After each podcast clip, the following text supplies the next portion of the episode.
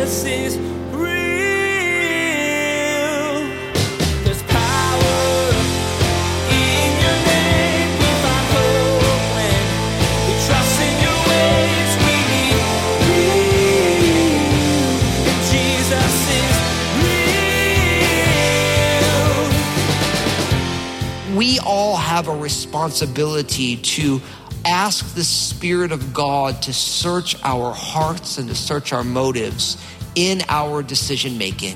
One of the things that I, I've seen in my own life is that oftentimes when the heart wants what the heart wants, we will find any way we can to justify doing what we want to do. We, we have this way, like, this is what I want to do, and I'm going to make a reason that this is the right thing to do. Sometimes people are so focused on getting what they want that they're willing to do anything to get it. They don't care about the cost or who they hurt in the process. This is exactly what plays out in the lives of King Ahab and Queen Jezebel. They were so set on fulfilling their desires that they didn't care who they took out in the process. But as Pastor Daniel shares today, God wants you to live with wisdom, counting the cost of your choices. Now here's Pastor Daniel in 1 Kings chapter 21 as he begins his message, The Great Miscalculation.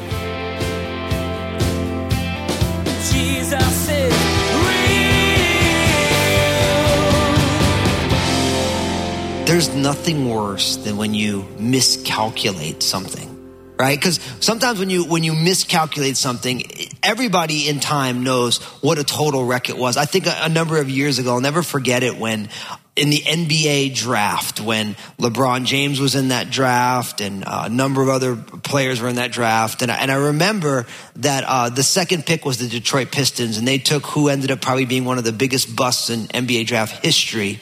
Uh, they took a guy named uh, Darko Milic. And uh, in, the, in the midst of it all, so many guys were great in that draft, but the number two pick, he just never really panned out. Or I remember uh, for the what's now the Las Vegas Raiders that they took with the number one pick in the draft a number of years back. A guy named Jamarcus Russell. He was the, the consensus number one pick and just didn't work out well. Sometimes when you're looking at a situation, you just miscalculate it. We've all made those mistakes, right? We all, when you think, man, this situation where I just miscalculated everything, I got it wrong. Now, a lot of times in our miscalculations, we just make, you know, we, we don't, it's not because we're selfish or, or, or bad.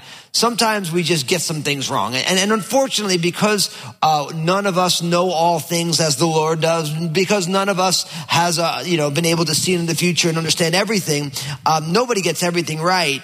So mistakes happen. But there are other times when our miscalculations come because we're being selfish, greedy, and just straight up sinful.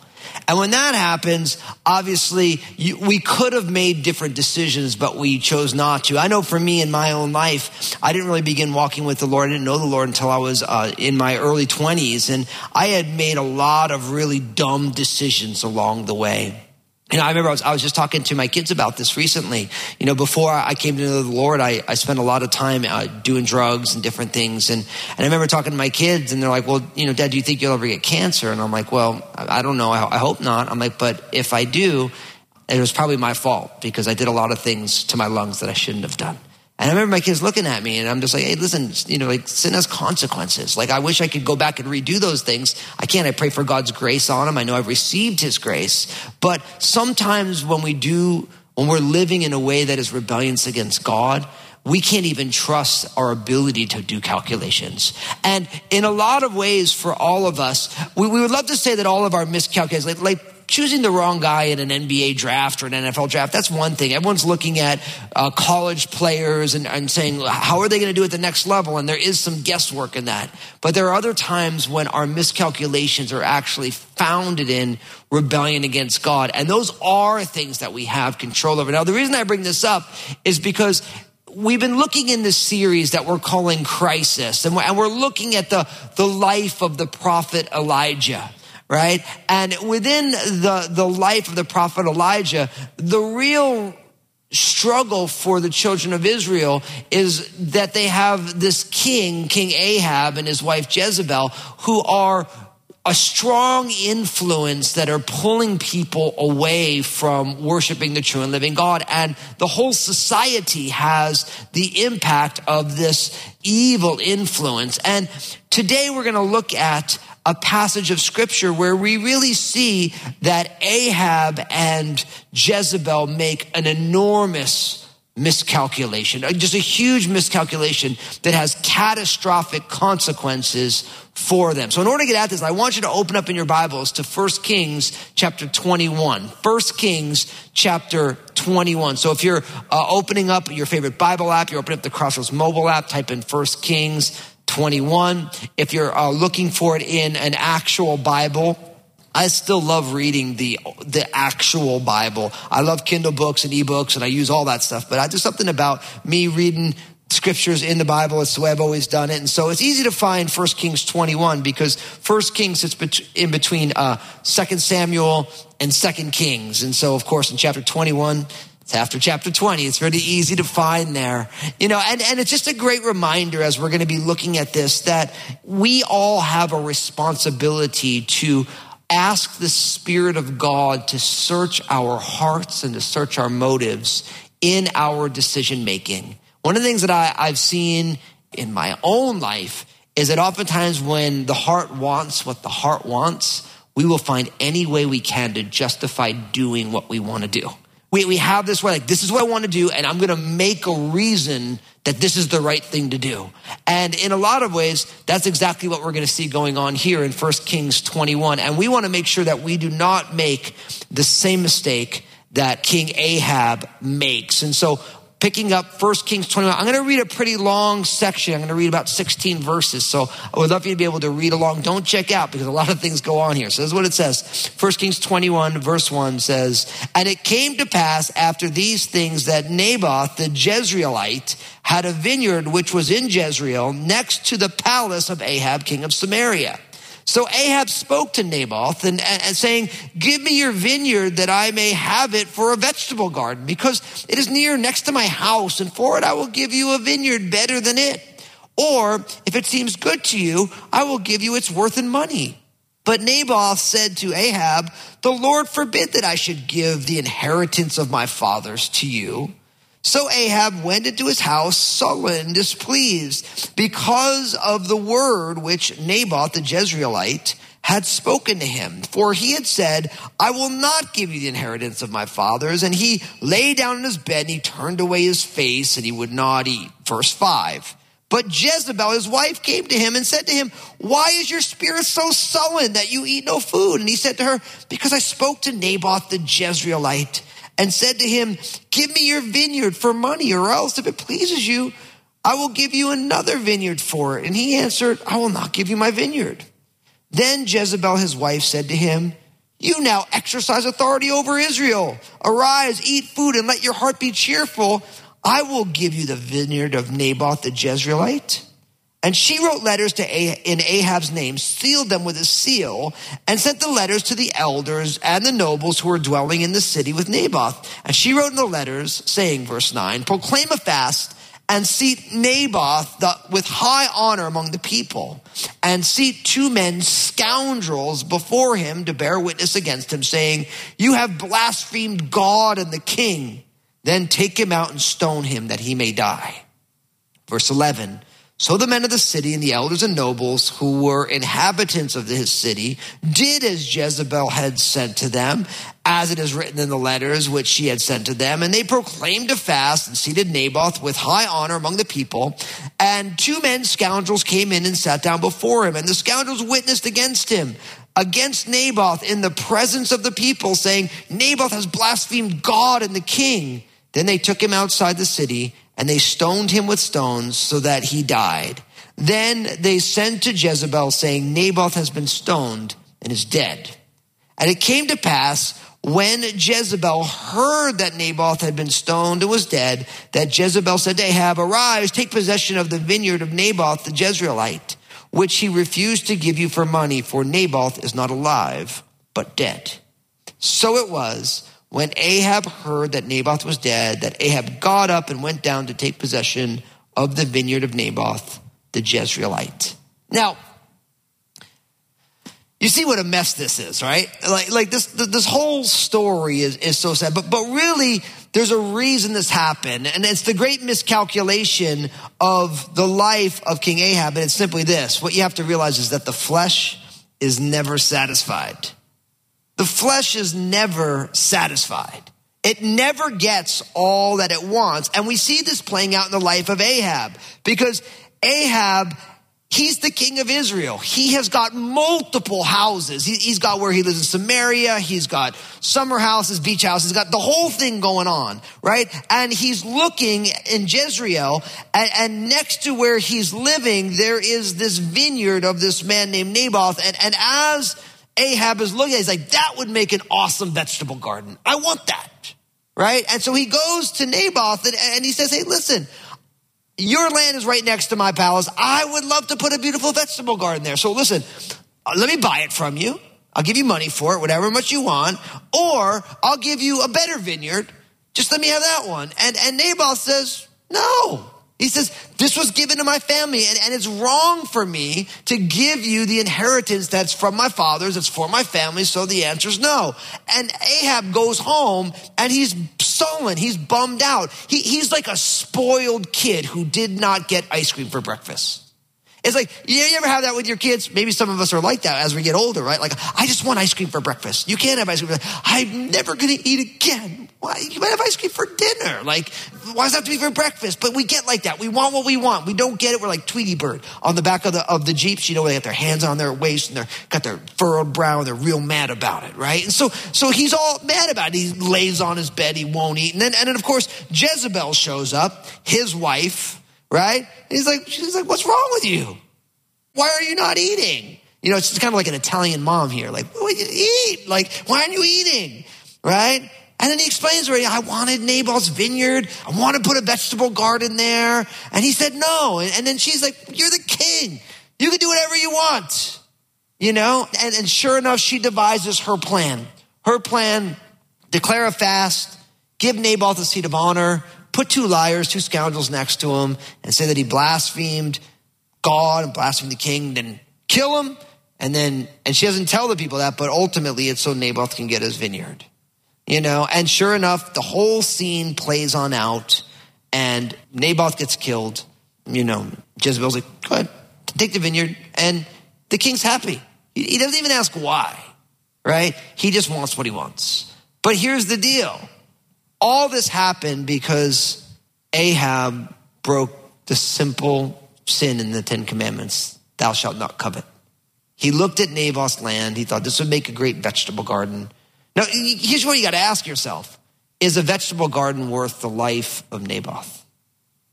And when you ask it, when you put it in those terms, it's kind of like, well, definitely not. It's definitely not worth the life of Naboth. But because the flesh is never satisfied, flesh wants what it wants. And of course, Proverbs chapter 27, verse 20 tells us that hell and destruction are never full, so the eyes of man are never satisfied.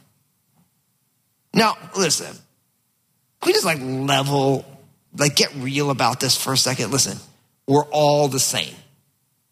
You and I, if we're in the flesh, we're never going to be satisfied. You'll, it'll never be enough you know, they asked John D. Rockefeller, who was one of the earliest multi-billion, who was like the early, uh, you know, Jeff Bezos or, or, Warren Buffett or Bill Gates, how much more money do you need? Just, just a little bit more. Listen, if we're thinking things in the flesh, it's never satisfied. Even though Ahab and Jezebel had more land, more material things, still not satisfied. He was sad he couldn't have the vegetable garden where he wanted. He could have had a vegetable garden. I mean, he was living in a palace. He could have taken a part of his palace, made a beautiful vegetable garden, but he needed Naboth's. And listen, our entire culture runs on this premise. Our economy runs on it, where we are constantly advertised to this is going to make you happy. You, unless you have this, you are not going to be happy, right? And all the commercials, you know, are always geared that way. It's like, you know, you feel like life is mundane. The first scene is there, there's, you know, a man and a woman, they're sitting in, you know, a nice little compact car and they're going to work and they're sitting in traffic and they're bored, right? And then it cuts to the, to the SUV and, and the SUV is, is the windows are down and the, and the wind is going through their hair and they're laughing and they are off-roading, even though, you know, really they live in an environment where there's no mountains. But if you buy this SUV, we're gonna, we're gonna free you from mundane traffic hell. You know, or, or, or they tell you, listen, you know, your life is boring, but if you drink this beer, all the cool people are going to be, want to be around you. I'm here to tell you, it's not true. People don't hang out with you for your beer or for your not. And if those are, if people do, then you have bigger problems than the beer you're drinking. You know what I'm saying? It's like, it's like we're constantly told that like, this is what you need. You need to take the next step. You need to do the next thing. And in a lot of ways, in the flesh, then we begin to covet. We're, we're never satisfied. And so much about what God wants for our lives is for us to not live in the flesh, but in the spirit. And in the spirit, we are satisfied because Jesus said, blessed are those who hunger and thirst for righteousness, for they will be satisfied. And we find our satisfaction in the Lord. And then we can enjoy different things in our life, but we don't find ourselves consumed with them. See, that's why in a lot of ways the Bible invites us and Jesus as we as we follow him invites us into a life of generosity because without it our whole life is this is what I want. This is me getting. And we think I'll be blessed when I receive. And Jesus says, no, no, you're more blessed to give than receive. So Jesus turns the table. He says, look, the world that you live in is upside down. I'm going to teach you how to live right side up. So you give. And you, what you find is you find great joy in giving, and then you get to enjoy things around you, but you don't need any of it because you have everything that you need. And for a lot of us, we are making the same miscalculation that Ahab and Jezebel are making. One is that it's okay to want whatever you want, and it's okay to get whatever you want by whatever means necessary. You know, and it can be heartbreaking because sometimes you, you hear these stories about Christian business people who are, who are using attack tactics to get the things that they want. You know, and there's nothing more beautiful when you watch somebody who, who is running an amazing business and they're actually doing it with integrity and, and they're living differently. And, and, and, and they're saying, look, it's not about just having the thickest bottom line possible. It's about, I know that I'm going to be profitable and God's going to be honored, but I'm going to do things right. I'm not going to cut corners. You know, and I'm here to tell you, you know, the rat race is still alive and well. You know, many people, we, we live in a day and age today, many people want to look rich, but they're really, they have a lot of stuff and they're weighed down in debt. You know, there's still so much of the, I'm going to keep up with the Joneses. And, and I think when we put our faith and trust in Jesus. Like, like I always like to say, you know, quoting that controversial American theologian, Madonna, that we're living in a material world. And she said, I'm a material girl. You know, it's like we all live in this world and there are things that we can enjoy. But the key for us is to always remember that when we're in the flesh, the flesh will never be satisfied. But if you're in the spirit, then as you're in the spirit, you are fulfilled in Jesus. And then in the ways that we live in this material world, we put things in the right place.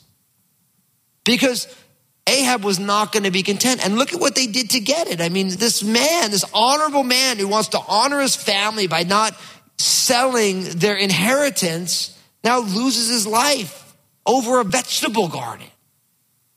You know, and maybe your struggle is not that you end up getting people killed for what you're doing. Maybe it's way less, but either way, it's still sin.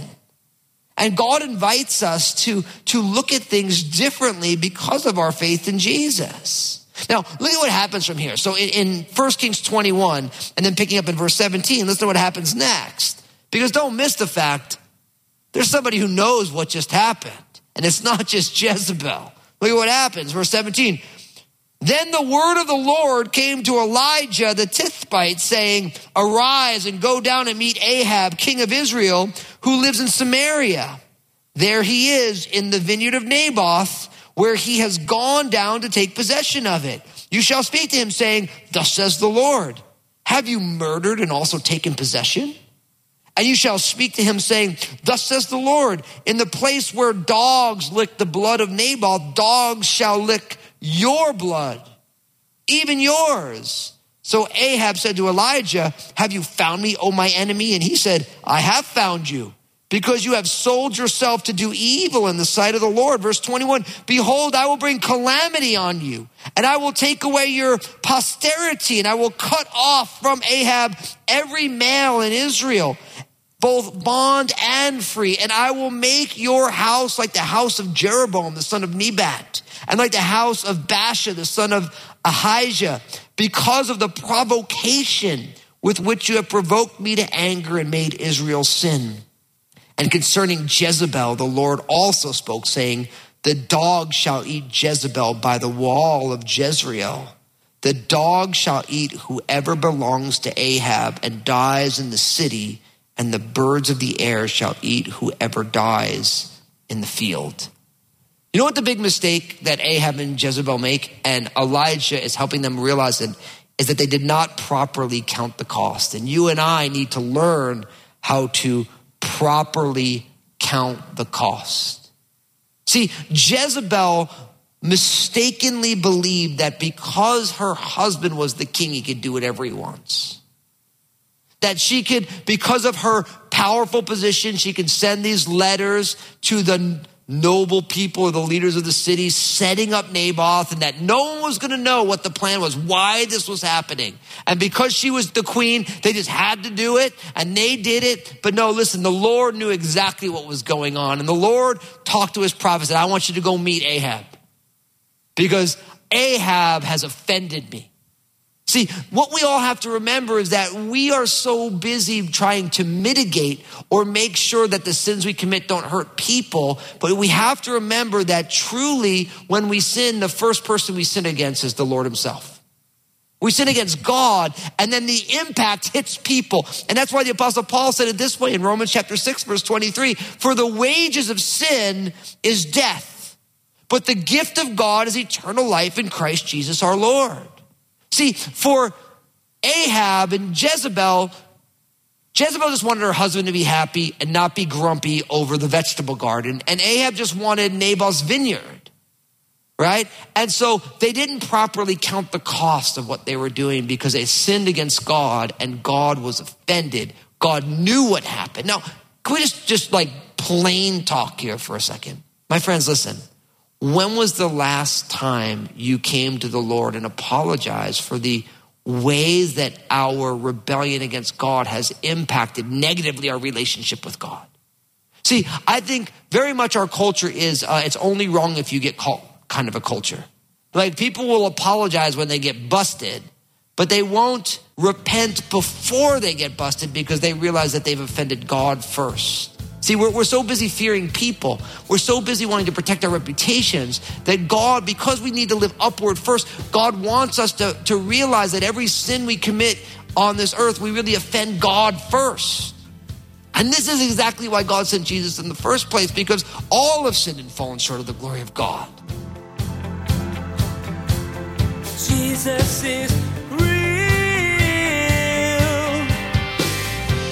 When you mess up, there's a good chance you'll be concerned with how that affects the people in your life and how you'll need to make it right with them.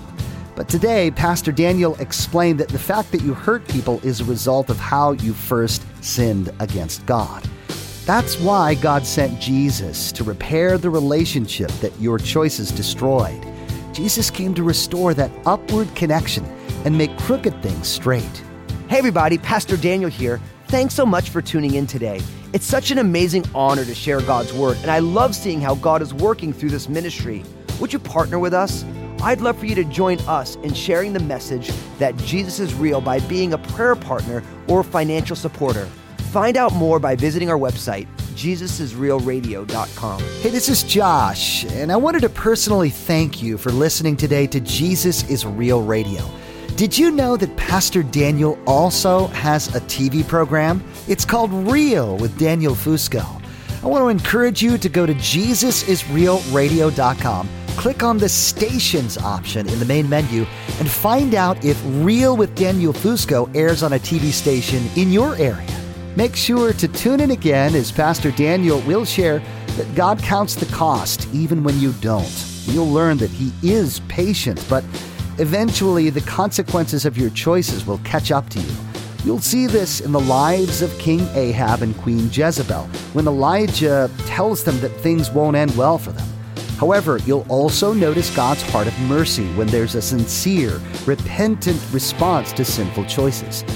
There's more to come from Pastor Daniel's series called Crisis. Please glance at the clock right now and make plans to join us again for another edition of Jesus is Real Radio.